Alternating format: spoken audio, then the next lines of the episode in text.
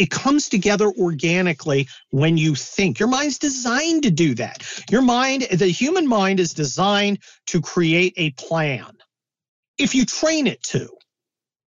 If you're a disciplined thinker and you focus on a subject, your mind will do the work. I start books before I have an idea of how they're going to go, but I never worry about how I'm going to do it. I get a general idea. I often write the ending before I write anything else, so I know where I'm going. And then it's just a matter of putting the pieces together, and the pieces come. Welcome to the Thought Leader Revolution with Nikki Ballou. Join the revolution. There's never been a better time in history to speak your truth, find your freedom, and make your fortune. Each week, we interview the world's top thought leaders and learn the secrets of how they built a 6- to 7-figure practice. This episode has been brought to you by ecircleacademy.com, the proven system to add 6- to 7 figures a year to your thought leader practice.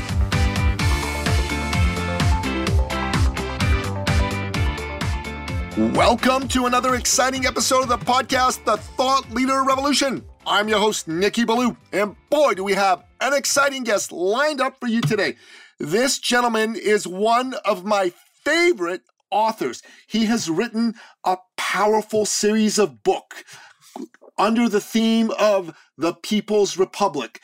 I am speaking, of course, of none other than the one, the only, the legendary Kurt Schlichter. Welcome to the show, Kurt. Hey, Nikki, thanks for having me.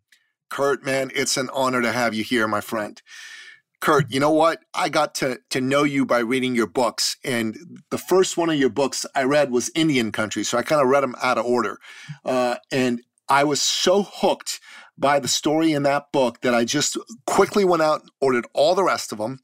And within 2 weeks, I'd read all 5 of your books. And I think that's a total of almost 1,000 pages right there. And the reason that I read those books is because they were a darn good yarn individually.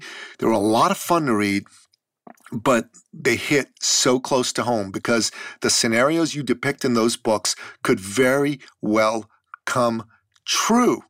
And I love these books, and I've gotten to know you and your work. You're quite the thought leader. This show is called The Thought Leader Revolution.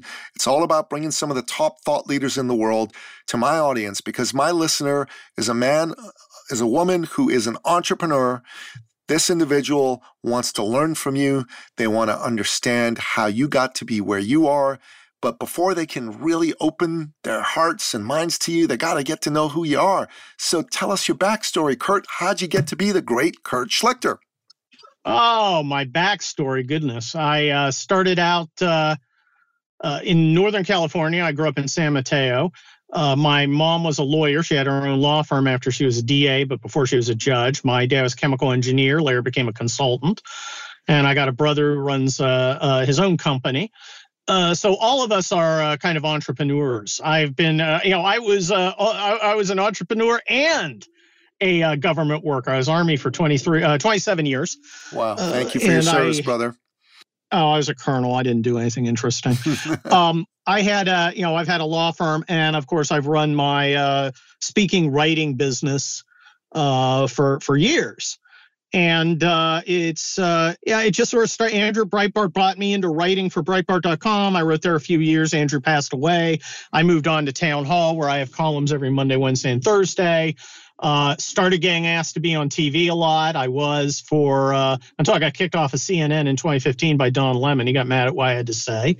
And Fox kind of changed its vibe. So I don't go on Fox 3 times a week anymore. I get on 3 times a year, maybe. Other than that, I do a lot of radio hits, a lot of podcasts, a lot of speaking gigs. People, bring me places to talk. I was a stand-up comic for a while, I think I'm pretty good at it. I write traditional books, and I write books through the Amazon thing where I publish myself and keep all the money. And they sell pretty darn well. That's awesome, man. I love it. Well, Your story is a fascinating one because you're quite the thought leader. You come from an entrepreneurial background, and that's something which we love to see in our thought leaders. And you also are somebody who does a lot of deep thinking on very serious issues, and you're constantly writing, you're constantly speaking, testing out your ideas, and you're constantly bringing new material out to the audiences in the world. Talk to me about how you got into this whole business of being a writer, an author, a speaker. Well, I was writing in college. I wrote for the comedy paper and I wrote for the political paper, conservative. And then I went in the Army, and then I came out, and through the 90s, I wrote a lot of freelance stuff. I used to write jokes for little trivia questions in bars. They would have a joke on them. I would write those at like $3.50 a joke. And it was always fun to walk in a bar and, watch people guessing the answer to the questions I wrote faster than I could. Andrew, I did stand-up comedy for a while. I was a better writer than performer. But the nice thing is I could write a joke with anybody. And that's why I really kind of honed how I systematized what I always knew, which was how to be funny. And I kind of learned to understand it better. And if you read my columns, you'll notice that this is a guy with an Army War College strategic studies degree writing as if he's doing a stand-up comedy bit. And not that every line's funny, but the way it flows. Everything is either a setup, punchline, or a tag. That is making another joke off or another point off the previous point. So I think that's very skillful, very useful for me. And, being a trial lawyer going in front of juries, you just kind of pick up things. And I think it became a good combination of attributes and skills when it came to being, I guess for lack of a better word, a conservative pundit, because I can get up and speak for an hour off the cuff. Because, I've been in the military. I've been in 2 wars, multiple civil support operations. For instance, with this stuff going on in Washington, I've been doing radio left and right because I literally commanded troops doing exactly what they're doing. In fact, I wrote a law review article about the legal aspects of them doing what they're doing. One of the nice things is I come in with a good resume, but I can also crack a joke and go viral when I need to. I know how to advocate. So trial lawyer, stand-up comic, former Army officer, good combo for what I'm doing. Man, that is quite the mouthful, eh? Trial lawyer, stand-up comic, and former Army officer. Let me say that again 3 times real fast. But if you do, I appear. So that's awesome. So you've got this varied background. And so first of all, as I said, thank you for your service, because to me, nothing is more important than acknowledging the men and women who fight, bleed, and die so the rest of us get to enjoy the blessings of liberty. And I didn't do much fighting or bleeding. I ran a heavily armed car wash in Desert Storm. So that was, it's like, hey, I'm no Pete Buttigieg. Yeah. I showed up. I did my job. I evidently did it well. Not a lot of people get promoted to full colonel. Not a lot of people get invited to the War College. Not a lot of people get to command a cavalry squadron. But, I did an okay job. I just wasn't, I wasn't super Army guy. No, I understand. But still, you showed up. You did your part to keep the rest of us free. And that's a fantastic thing. And when you came back, you picked up, you became a lawyer, and being a lawyer is being an entrepreneur, especially being a trial lawyer. You've got to find clients. You've got to persuade them that you're the right person. Your messaging has to be such that you're differentiated and people want to get together with you and do stuff. And you decided that, you had something to say, so you developed your own intellectual property. You created a voice for yourself, if you will. And you've written, some spectacular books. Your Kelly Turnbull series of books are some of the best books I've ever read when it comes to the subject of thrillers and talking about politics and war and intrigue and spy stuff. They're just fantastic stuff. And that's one of the reasons I really wanted to have you come on the show. What gave you the idea to write these books? Andrew Breitbart, he insisted that we all, you know, that we need to have conservative culture too, because if you look at something like Netflix or Hulu or whatever, it's all woke garbage. It's just crap. Yeah, and it's just like, you know, it's boring. And the older movies are still cool. The older movies are cool, like The Godfather. Yeah, the older stuff's fine, but the new stuff's just terrible. It's all the same. It's all hack cliches, politically correct garbage, and I'm just bored. Yeah, that's pretty. So boring. I wanted to write something I wanted to read. It needed to be action packed. It needed to be funny. It needed to say something interesting. It needed to show me possibilities. Unfortunately, a lot of possibilities have turned true. So it is ridiculous what's going on, and I want to mock it, which I did successfully. Unfortunately, a lot of the stuff that I mocked in the earlier books is kind of like actually happening. Yeah. So give me an example of that. Oh, shoot. All the politically correct idiocy, all the gender nonsense, and, of course, the threats to begin active political persecution against people who have dissenting views. I'll tell you, I come from Iran. I'm a Christian from Iran, and we left Iran after the Islamic Revolution. So at that time, many people in the West, including President Carter, were saying that the Shah was not a good guy. He was a dictator. He was suppressing his people. And yet, me living in Iran, I was a kid then. I was 11 years old. And my family thought, you know, he seems to be doing a pretty decent job in terms of keeping the country prosperous and growing. And there wasn't too much suppression going on as long as you weren't trying to overthrow the government.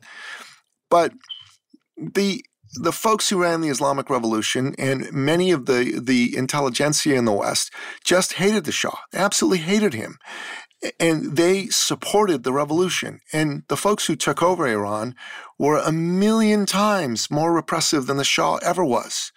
On his worst day. And none of them had to live on the – and none of the people who supported Khomeini had to live with the consequences, but they never do. No, they never do. You know, I mean, you see homeless bums on the street. You have to dodge needles and piles of human waste, but not in the neighborhoods where the people who made that possible live. Yeah, exactly. And so my family decided that, you know what, it was time to leave Iran. It was time to leave our homeland and come to the West. So we did, and we came here, and it was tough for us. We missed being in our country, but we grew to love Canada. We grew to love the West. We grew to love the values of the West. And some of the values that I hold most dear are freedom of speech, freedom of assembly, freedom to express yourself, freedom to disagree with the government, freedom to have whatever opinion you choose to have. And when I see the totalitarian mob here try and suppress anybody who doesn't agree with them, try to cancel them, it makes my blood boil. You know, I have a friend who runs a site on Facebook. Now, I'm not going to mention his name because I don't want to get a whole bunch of hate going his way, but he said that there was someone who was on one of the business sites that he runs who had a profile on there, and he was getting so many calls after the Capitol Hill riot that there was somebody there who had a company that had a profile on his site, and this person was a criminal, and that they needed to get this person off their site. If not, the harassers, the woke mob, was saying, we're going to call the FBI. And my friend was freaking out. And he put this out there, and he asked me and a few other people, what do you think I should do? And I said, look, it's up to you, but if you give in to these people now, one time, you're going to have to give in to them forever. You're going to be their little stool pigeon forever. You're going to be like their slave. I hate to use that language, but that's exactly what's going to happen. So if I were you, I'd say, nope, they are not violating my terms of service. Excuse my language, but go pee up a rope, right? And this guy, to his credit, that's exactly what he did, and they backed off. And that's the incredible thing. If you stand up to the woke mob and you don't give in, most of the time, they're going to back off. And one of the things I think that's important that those of us that value free speech, and it's not even about liberal or conservative anymore. It's about the people who value freedom and those who don't. The people who value freedom need to stick together. Because those who don't are frankly going to do everything in their power to only make certain opinions valid, to only allow certain people to be able to speak at all, and they're going to try their darndest to destroy every opportunity you have if you're not one of them. And unless we stick together, they're coming after us. They're coming after us, and we can't allow that to happen. We've got to stand for freedom. We've got to stand for the right to speak your mind. And I got to tell you, I stand for the right of somebody who completely disagrees with me on every issue to be able to speak their mind. I will never support them being censored. And that's important. All of us need to get this. All of us need to stand up for this. Otherwise, there's no point in having a West. Well, that's exactly right. And I have in my Twitter profile, people should go follow me.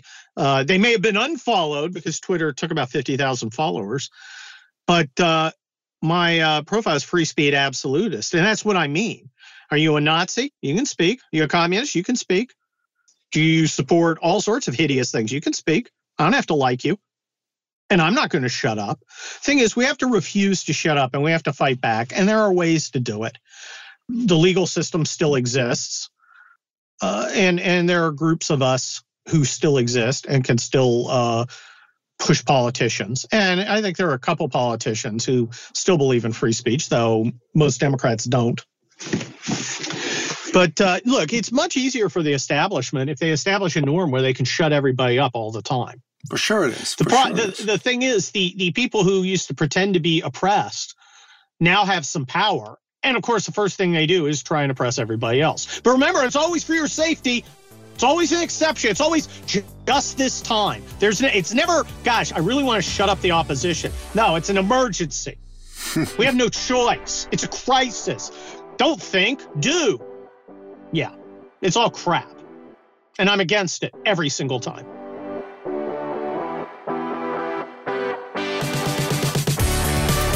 A 100%. Amen. Well said, brother. So let's talk about the books. Let's talk some more about the books, because these books are really, really, really great. So People's Republic, that was the book that launched it all. Tell my listener a bit about the book.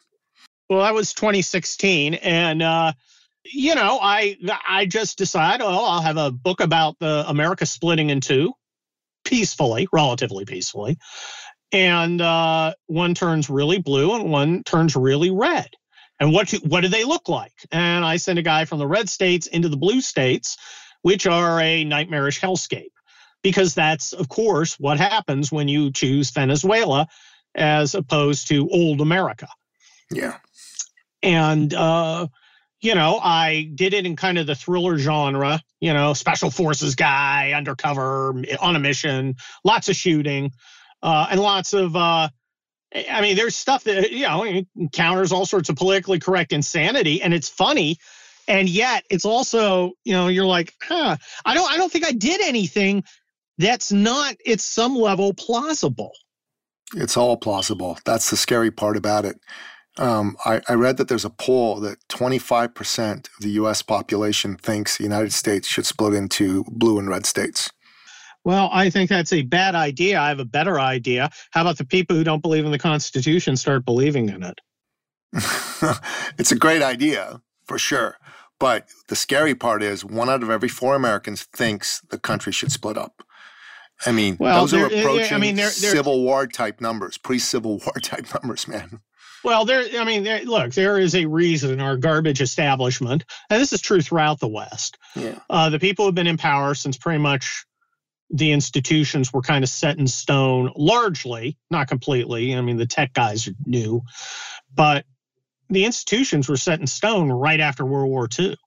I mean, look at academia. You go to a college today, and you know, there may be a few videos or computers or things, but the way they teach is not, in general, or the way they'd like to teach is not different than it was 70 years ago.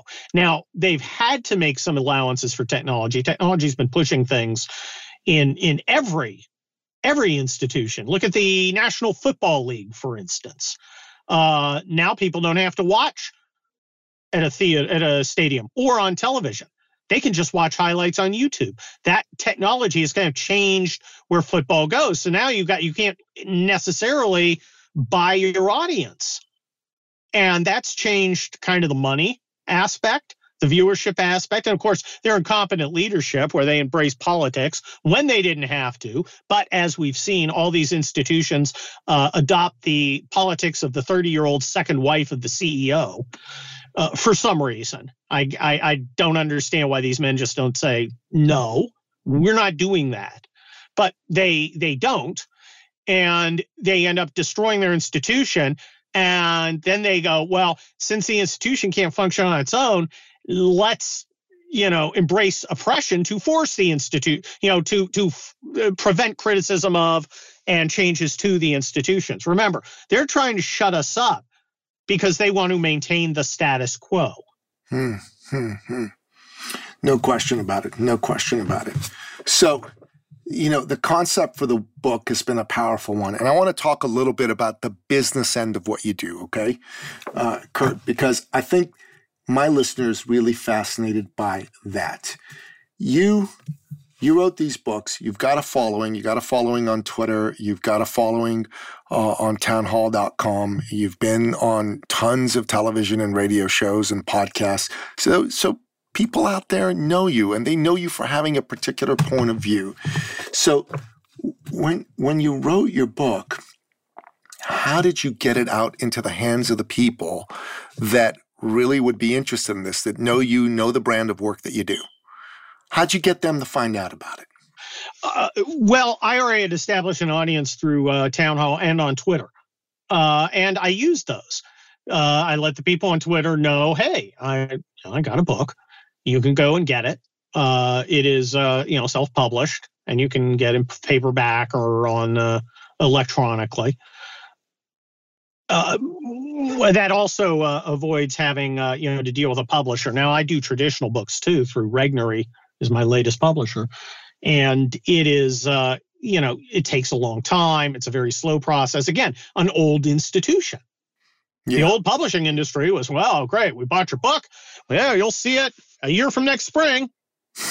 Literally. It's slow. I think the whole publishing industry is basically a giant excuse for them, people in it, to go to have lunch with each other.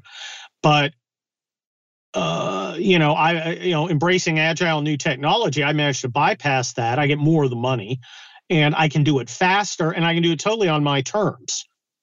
And people like what they're getting, and they get a good product. I have, quality art on the cover. The books themselves are, the early one a little rough. I mean, I was learning curve. Now I've got systems in place to proofread them better, to edit them better. I have formats that I actually write in the format you see. So I'm always looking at how the book's going to look on the page, which is, it's just little tricks I've learned writing 5 of them. I'm writing the 6th one, and it's going very quickly, and I hope to have it by May. But, I'll be one of your first buyers, my friend. I'll buy 10 I hope so. And get them signed. Well, the last one went to number 29 on all of Amazon. Of every 8 million books on Amazon, my self-published novel hit 29. That's crazy, man. That's awesome. I love it. That was nice. It is. So you're a thought leader because you have original thoughts. One of my mentors is a fellow out of Australia. His name's Matt Church, and he created a movement out of Australia called Thought Leaders Global. And he created a program called Thought Leaders Business School. And here's what Matt says. He says that the hardest work in the world is thinking. That's why so few people do it. And so those people who do a lot of thinking, like you, and put their thoughts out into the world, almost like a baby being born anew, they're the bravest people in the world because they're doing the hardest work and they're putting it out there for you to basically do what you will with it. And they're thinking in their heads, I hope they like it, right? Well, look, I disagree with one thing. I agree that it's the most important thing. I disagree that it's hardest. I enjoy it. I have thought through everything that I write. I don't think through the book as a whole. I think through, here's this set piece I'm going to write. And I have played it in my head, and I'm usually, you know, out walking, maybe listening to some psychedelic furs as I'm walking. I have various songs that inspire me, and I will think through. When I'm doing law, I will think through my argument before I put it on paper. I will visualize. I see it. It's there. I create it. The same thing. You know, when I was in the Army and commanding, I would take a few minutes every night, and I'd just walk off alone and think about the day, and then think about what I'm going to do tomorrow. People don't think. There's a time to just react. But you never just react when you have time to think, because then you can weigh possibilities, weigh options, see if you can come up with something better. It's remarkable how the book creative process works when I'm thinking, because I'll start thinking about a general area I want to go, then I'll think how I get there, and it starts to take shape, and I'll find, oh, here's some asides I want to make. Here's a place I can stick this observation. Hey, if that means this, then that means that has to happen. And that's a whole there's another chapter. And it comes together organically when you think. Your mind's designed to do that. The human mind is designed to create a plan, if you train it to.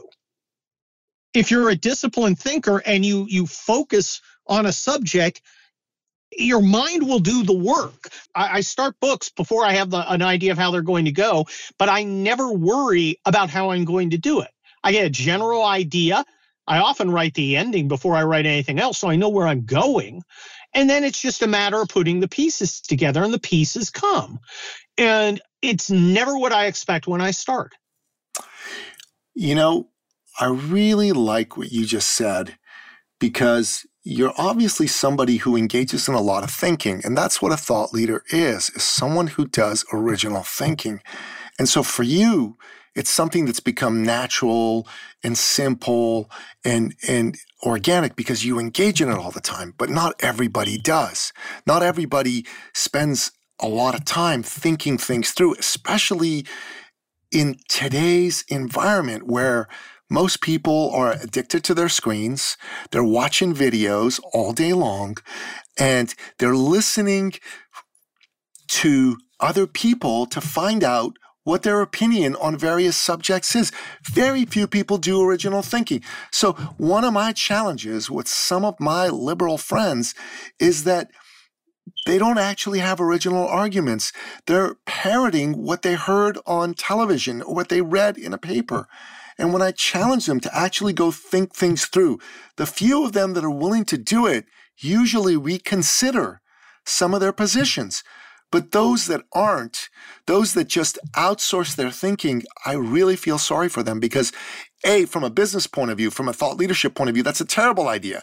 If you outsource your thinking, you're never going to sound like you have an original thought. David Meerman Scott, who's one of the guests on my show, you ought to listen to that episode, very, very brilliant guy, said an expert is someone who plays cover music. A thought leader plays original music.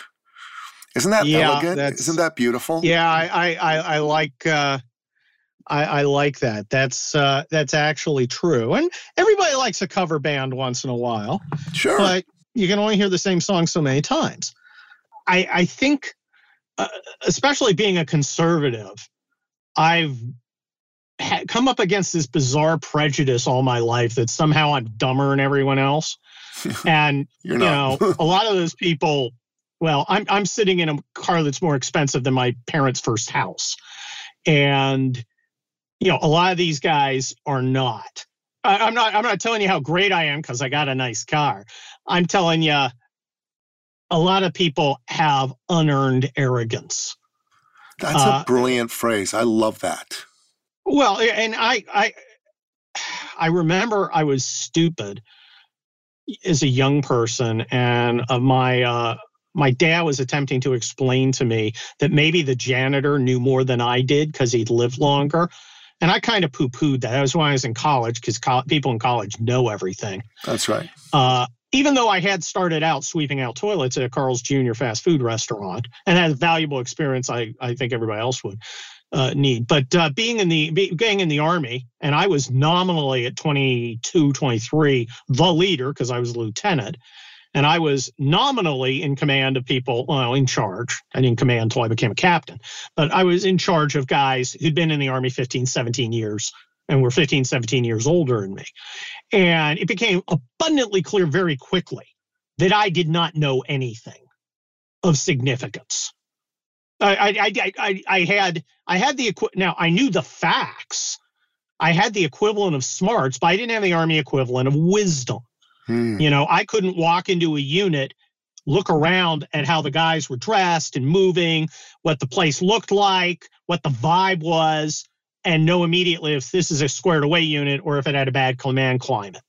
I learned to do that. I got the wisdom, and I realized other people have skills I don't have. And I began to notice that there are a lot of guys who could do things I could. Look, I've got 2 graduate degrees. I have a bachelor's degree from arguably one of the top 10 colleges in America. Yay, right? My water heater went out. A guy came over and he knew how to fix it. I didn't know how to fix it. He knew how to fix it. Does he not deserve respect? He can do something I can't do. And so he deserves respect.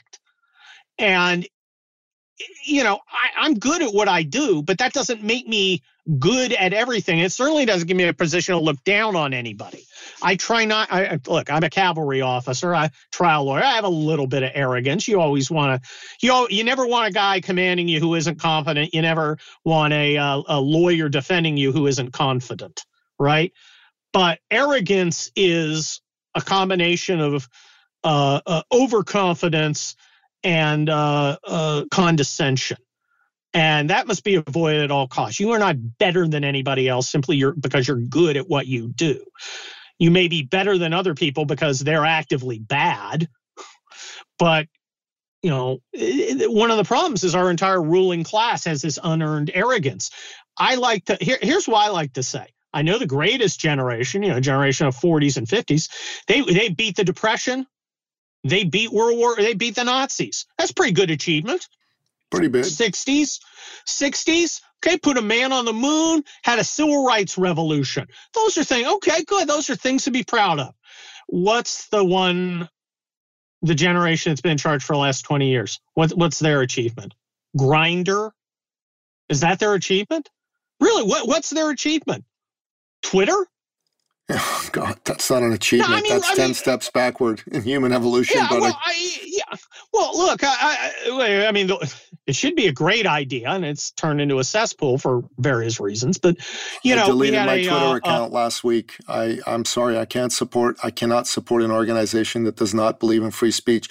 And after they so hypocritically came out criticizing the government of Uganda for interfering in online speech. And I'm looking at them going, you just took the president of the United States and about 70,000 people off of Twitter because you think that their political opinions are wrong.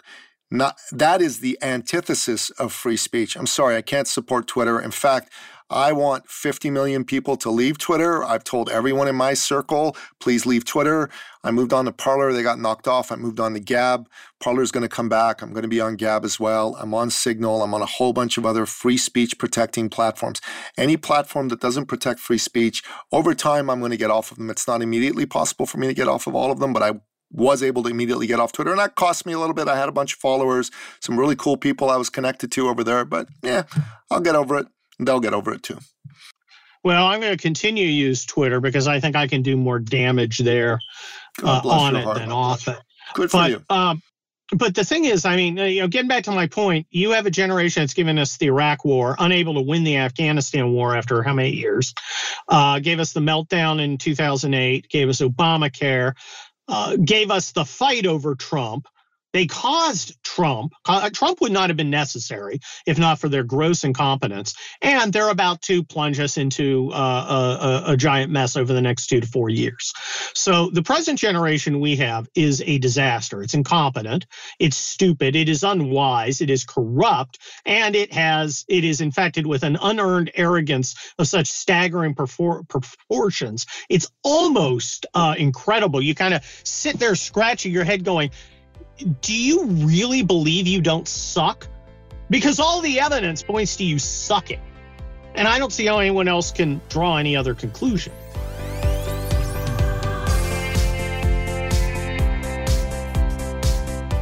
When it comes to politics and society and culture as a whole, I'm with you 100%. But when it comes to the greatness that so many people continue to exhibit in terms of new ideas in the realm of technology, new ways of moving forward to put information out into the world, a whole new focus on eating healthy, on exercising more. All those things I think are pretty darn magnificent. But when it comes to our political leaders, our societal and cultural leaders, I've got to agree with you, they are not very good at all. Martin Luther King would be rolling in his grave today, my friend. Martin Luther King would be rolling in his grave. Well, he's problematic to the liberals because he actually was not a racist. No, he wasn't. And liberalism is, of course, built on it. It needs it, it wants it, and it actively embraces it. And it's important to say that, especially as the pressure is going to build for people to shut up. This is when we get louder. This is when we get prouder. I didn't go to war twice for my country to have a bunch of little pipsqueaks authorize me to speak or deny me the right to speak. That's Amen, not in brother. The cards. Amen, so I'm brother. Not going to do that. And I don't care what they think. And the more they try and shut me down, the more I'm going to talk. And there are millions of others who feel that way. Tens of millions. And here's the thing. Who has suppressed themselves to permanent supremacy? You can do it for a while. You can stamp people down. But when you have a divided country, I mean, Hitler didn't have a lot of internal problems because most of the people kind of supported him. I mean, you won't find a lot of people admitting that, but you know, he spoke about lifting Germany up from the shame of World War I. A lot of Germans responded. So he didn't have a split country. Right? There was the communists who were against him, but as soon as he got into power, he started killing all those guys off. Well, the point I'm trying to make is that Hitler didn't have a serious internal threat. No, he didn't. During the 10, 13 years, he was... he got rid of it within the first dictator. 6 months. He went in and he killed every communist. He got rid of what there was. Yeah, but it wasn't a massive one. United States... The idea is to suppress half the population. It's not going to fly. Which is, I think, functionally impossible. And frankly, there's now, remember, I want to make clear who the Nazis are in this analogy. Yeah, I am very clear. It's not the guy. It's the establishment is channeling fascist tendencies. No, I'm not calling them Nazis, but it is because they are not national socialists. They're a different socialist. They are fascists. You can call them fascists. They are fascists. That's a totally appropriate term.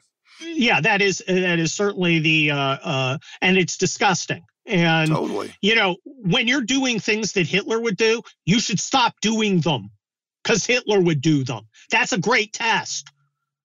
If you find yourself doing something Hitler would approve of, don't do it because it's bad. I mean, it astonishes me that I have to point this out to people, but apparently I do. Like I said, people don't think anymore. And the school system for decades has been taken over by a far-left cadre that is teaching America's young to hate their country, and so many people are growing up not understanding what a great place America is. Trust me when I tell you, I grew up in an actual totalitarian country, an actual one. My family, when I was 11 years old, had the great fortune, I'm being sarcastic here, of having a lighted Molotov cocktail thrown through our living room window. The only reason you and I are talking today is because it did not explode. It landed 5 feet away from me, my friend. Well, the nice thing about our enemies is, do you know what the note on it said? It said, "Die, Christian scum." That's what it said. And but for the grace of God, go I. And that's the reason we came here. We came here to escape all of that. And if people here think that telling people they're bad and wrong is going to actually make them go, oh, you're right, I am bad and wrong, let me change. That's not the way it's going to go. They're going to get upset. They're going to fight back. That's how civil wars start. And we don't want a civil war in 2021. We don't want a civil war. That's not going to be fun for anybody. The last civil war killed 600,000 Americans, and there were fewer than 75 million Americans then. If there's a civil war right now, it will kill at least 5 to 10 million people, minimum. Well, there isn't going to be a civil war. Well, yeah. Look, our electoral processes, though problematic, to take a leftist term, are not completely gone. We had bad antics in about 6 states, and it was urban centers within. We're now looking at them. We now see them. There were no allegations of fraud in Atlanta during the Senate thing, because everyone was looking. Now, the Republicans managed to lose it, but you can still lose elections because people can vote stupidly. But in most of America, the elections are straight up. And now everybody's looking, so it's going to be harder. The court systems still work. They still function perfectly? No. But we and there still is free speech despite their efforts to stamp it out. And the more they try and suppress it, the more it'll go around. Look, my theory is the tech guys are kind of doing their worst. You know, okay, let's just ban folks. Okay, they do. People kind of take the hit in the gut for a couple of weeks, and then suddenly Parler's up on Latvian servers. And now they can't touch it. That's crazy, right? I mean, if you think about that, Latvia is the home of radio-free America. They're actually talking about using Russian servers, and somebody was like, oh, I can't believe it. These Parler guys are using Russian servers. And I'm like going, you know, saying that Putin is more amenable to free speech than your establishment America is not the great own you think it is. It's not a good look. Not a good look. That's. I don't think you're looking at the big picture there, dude. With your Russians. Also, I couldn't think of anything more pleasing to the Chinese than promoting conflict with the Russians, because of course, when you have 3 giant powers, you want to keep the other 2 powers from aligning against you. So, as usual, this Russia stuff serves the interests of the Chinese. Keeping the Russians as a ally, not even an ally, whatever they were in World War II, pseudo-ally, is a powerful check against the Chinese. By promoting this, the Russians, nonsense, and it is nonsense because the Russians haven't been a threat to us for about 30 years. I know, I was in the Cold War. Is the Chinese dream. Yeah. The Chinese, by the way, are, you know, making deals with the Russians. They're flying air missions together. I would assume the Chinese are going to be exploiting Siberia's resources because they're right next door. So, I mean, you know, I'm not sure if we're just idiots or malicious, the people running our foreign policy for the next administration, but we'll see. We will definitely see. They're doing it wrong. We will definitely see. Absolutely they are. Listen, there's one thing I've got to correct you on. You can no longer call the people in the Democratic Party and on the left liberals. There's nothing liberal about them. They're actually fascists. We need to start calling them what they are. They're fascists. Let's just call them fascists. A person who's a liberal is no longer going to accept that attacks on free speech are acceptable. Those people, you know, they can still hold progressive views on other issues, but on free speech, they need to be with us. Otherwise, they can't call themselves a liberal. They're fascists. That's number one. Well, nobody wants to call himself a liberal anyway. They're all progressives now. So that's an old term. It is an old term. It's definitely an old term. But even a progressive, you can't call those people progressives. They're fascists. Let's call them fascists because there's nothing progressive about them. They're actually quite regressive in their philosophy. They're very regressive. They want to hold on to the status quo. That's what you said so yourself. That makes them regressive. So let's call them the regressive fascists. That's number one. And number two, let's Let's come back to the business end of you and your thought leadership, as much as I'm enjoying this part of the conversation. So you've got yourself a brand. You've got yourself a following. You've written these fantastic books, and you have the opportunity to share your thoughts on a day-to-day basis. So I'd like to kind of wrap up our conversation by asking you to, you know, share with the folks, what's the best way for them to get a hold of your books and find out more about the work that you do? What's the best way? Well, my books are available on Amazon. That's where you should go get them. You can get them paperback. You can get them electronically. You can follow me on Twitter, and I write a column at Town Hall every Monday, Wednesday, and Thursday. I also have a new community at locals.com called the Schlichter Arena, and I'm still figuring out the best way to use that. I like that because it's untouchable. Dave Rubin founded it, and it's not going anywhere, no matter who hates me. The community is very small compared to my Twitter and even Facebook following, but and I don't use Facebook for anything but posting articles. But it's a good fallback position. So how do we find you on Locals? So I'll come on Locals and I'll join your community. How do we do that? Just look for at Kurt Schlichter, and you'll get to me. Okay, great. So and I'm still learning how to best way to provide valuable content. It's free, and you know, you can come on there, and I post little videos and exclusive stuff. You know, it's a good little community, and it's kind of growing. So we'll see how that works out. But I'm pretty easy to find. I do encourage people to get the books. I think the books are a lot of fun. And, you know, I've never had anybody write me and go, Kurt, your books suck. And you suck. I haven't had that happen yet. No, your books rock, man. Your books are some of the best books I've read in the thriller genre. And like I said, I read all 5 of them in less than 2 weeks. And I run a business. I'm a single dad. I'm in a relationship with a lovely woman, blah, blah, blah. I'm a busy guy, and I still read all 5 of them in 2 weeks. That's how good they are. Well, I appreciate it. I'm glad you liked them. The next one, The Split, is coming out in May. It's going to be a lot of fun. Each one is different, too. That's the other thing. It's not a formula. If you like Brad Thor books, you can read one Brad Thor, and you'll like it. You know you're going to like them all, because they're all exactly the same. Okay. Yeah. You know, Brad Thor does what he does. He sells a lot more than I do. So he must be doing something that makes people happy. But, well, I may catch up with him. Who knows? I like Brad Thor, and I like his books. Well, I mean, look, he does his thing, and he's got a proven winning theory. My books, each one is different. Each one has a different feel, a different vibe. Some are darker than ours. Some are lighter than others. I like them all.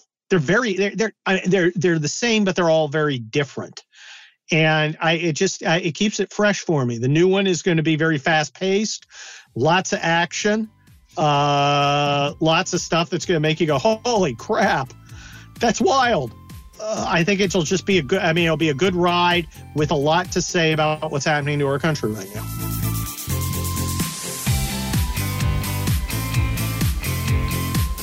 Well, I got an idea for you, okay? And if you're up for this, I'm happy to do this on my podcast. I'm happy to do this in your Locals community, whatever you want. But one of the best podcasts out there is the Talkin' Sopranos podcast with Steve Schirripa and Mike Imperioli, okay? So I don't know if you watched The Sopranos back in the day, but they take... I have seen The Sopranos. It's a great show. Maybe even the greatest in television history, certainly top 5. Really love The Sopranos. So these guys take an hour and a bit, and they go through each episode of the show on each episode of the podcast. So here's my offer to you, Kurt Schlichter, as a super fan of Kurt Schlichter and his work. I will be willing to come on to a format with you, my own, yours, both, whatever you want. I will take one book with you. We will go through it together for your fans. This will help get you a lot more sales. It'll provide a lot of value for people because people love that sort of thing. If you're up for that. Well, it sounds like a lot of fun. I'm just going to have to read the books again. That's all right. There you go. I find myself having to go through going, what was that guy's name? So here's what we'll do. We'll pick one book at a time. We'll give you like 2 weeks to read it, because that's all it should take you. Read it. I'll reread it as well. Let's set a date. I'll record it. I'll send you the recordings as well. If you like, you can You can do what you will with them. I can do what I will with them. Whatever way you want to do it. Let's talk about all five of your books, and then we can do some special episodes for talking about characters like Kelly Turnbull, and we can talk about who's that guy, Martin, whatever the heck his name was, Martin Rios Parkinson, the bad guy, and we can just delve into all that stuff. We can delve into, because I tell you, if we do about 15, 20 episodes like that, people will love it. People will just go, that's how you add value into your locals community. And you can bring people together. So that's number one. Step number two, you, Mr. Thought Leader, and this is the thought I have for you, and we can talk about this offline sometime. I'd be honored to do that, is start thinking about how you can solve some acute problems for people inside the movement. I shared with you one of the problems I'm solving, which is to help, people with successful businesses, at least a couple million a year in revenue, up to 10 million a year in revenue. I want to help them make more money. I want to help them be a part of a community of like-minded people. Start thinking about what some acute problems that you, Kurt Schlichter, can solve with what you already offer, or something that's a twist on what you offer, and let's start talking about how you might be able to monetize that, because that's a beautiful way to make some money, and it's a beautiful way to help people at the same time. And right now, the conservative movement needs more people banding together. You're already a man with a big voice. So that's my advice to you, sir. Well, I appreciate it. Sounds like great advice. You bet. You bet. All right. So we end off each and every single one of our shows by asking you, as our guest expert, what are your top three pieces of advice, what we call your top three expert action steps, bullet point form? What say you? Step one, multiple income streams. There are so many opportunities out there to make money. And I get myself a pile of 1099s every year because I'm doing many things. I'm selling books online. I'm selling books through Amazon. I'm selling books through traditional publishers. I'm doing law. I'm doing speaking gigs. I'm doing radio guest hosting. Would you invest all your money in one stock? Of course not. But that's what you're doing if you have one job. I remember I had Circuit City as a client. Remember Circuit City? Yep. It was an electronics guy. I had him. He was a very junior lawyer. I was like a 2-3 year lawyer. I had all Circuit City in California. And then it went under. Fortunately, I had diversified and we went on without missing a beat. But the lesson is always have multiple income streams. The second thing is, do not be ashamed to promote. One of the interesting things I see are people who both simultaneously complain because they can't find any good entertainment and then also complain, oh my gosh, at the end of Kurt's article, he's pushing his books. Yes, I am, intentionally. I am, on purpose, attempting to sell my book for money. Yes, you have caught me. That is exactly what I am doing. Great analysis. Why would a purported right-wing capitalist find that to be a bad thing? Not only am I doing what I should do for my own enlightened self-interest, I'm helping the movement by providing the kind of conservative content that my critics, and there aren't that many, but they're annoying, say that we need. So, talk about shooting yourself in your own foot. My last bit of advice is, of course, buy guns and ammunition. Why? Every American citizen should have the capacity to defend themselves, their family, their community, and their constitution from criminal and other threats. I've served in multiple civil support operations, riots, etc., and throughout them, I have never met anybody who was upset about the ability to protect himself and his. So I guess that's a bigger way of saying be self-reliant. Don't count on anyone else. Be able to do the things you need to do to survive. And that also means learn, basic first aid, keep in good physical shape, understand what you're going to do in various disasters and other things, be ready to help, know how to stop the bleeding if you should encounter someone bleeding out. If you open up my trunk, I've got gauze packs for bleeding control, just right there, in case I happen to see somebody spurting out a artery after a car wreck on the 405. Wow. Okay. So be prepared. Don't give in to the haters. Do not make any excuses for being in business. provide value and you have nothing to apologize for, and multiple income streams. The corollary of that is it means you're going to work a lot. You're always, ABC, always be closing. I am always promoting. I am always working, yet I never feel rushed. I never feel busy. I know how to manage my time. Good thing from the Army. I never feel like I can't do what I want to do, even as I accomplish what I have to do. Those are three brilliant expert action steps. Thank you so much for sharing them with us. So listener, Kurt Schlichter, a thought leader's thought leader, a man with strong, well-thought-out opinions, and a man who's found a way to actually turn his thought leadership, his passion, into a business, and a very successful business at that. And if you're thinking to yourself, wow, can I do that? And maybe there's a part of you that believes it, but maybe there's a part of you that doubts it. And here's what I have to say to you. First of all, face down your doubts, because doubt kills the warrior, or the warrior kills the doubt. Remember that. Doubt kills the warrior, or the warrior kills the doubt. Secondly, don't do it alone. Don't try to figure it out by yourself. Come listen to this podcast more often. Share this podcast with at least 5 of your friends. Tell them how great it was. Tell them how much you got from it. And then on top of that, go to my website, go to ecircleacademy.com, and right smack dab in the middle of the page, there's a button that says watch free webinar masterclass. That masterclass is basically a masterclass, a tutorial on how you can take your genius and turn it into commercial magic. And look, you're an entrepreneur.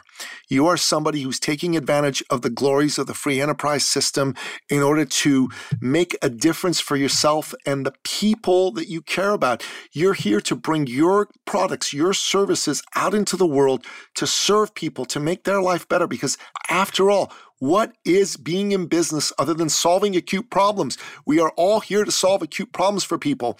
And what I want to do is I want to help you as a hero of free enterprise to do better. I want you to be the best version of yourself inside your business. I want you to make the most amount of money you can possibly make. I want you to be fulfilled doing something that truly is a self-expression for you.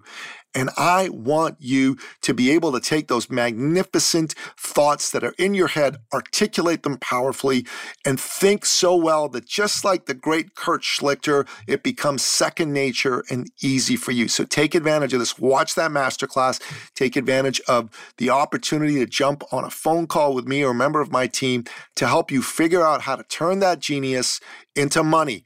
Because at the end of the day, yes, it's important to change the world. Yes, it's important to make a difference for people, but it's also important for you to get paid and get paid big. That's what the free enterprise system is all about. It's about making you successful as well as having you help other people. That's what it is to be a capitalist. And on this show, we are proud capitalists. Kurt Schlichter, my friend, thank you so much for gracing our humble show with your presence. It was truly an honor to have you here with us. Thanks for having me, Nikki. Oh, you bet, my friend, you bet. And that wraps up another exciting episode of the podcast, The Thought Leader Revolution. To find out more about today's incredible guest, the one and only Kurt Schlichter, go to thethoughtleaderrevolution.com, check out the show notes, or check out the show notes on iTunes, Spotify, Stitcher, and any of the other platforms we're on. And to take advantage of all the resources that I told you about, go to ecircleacademy.com. Until next time, goodbye.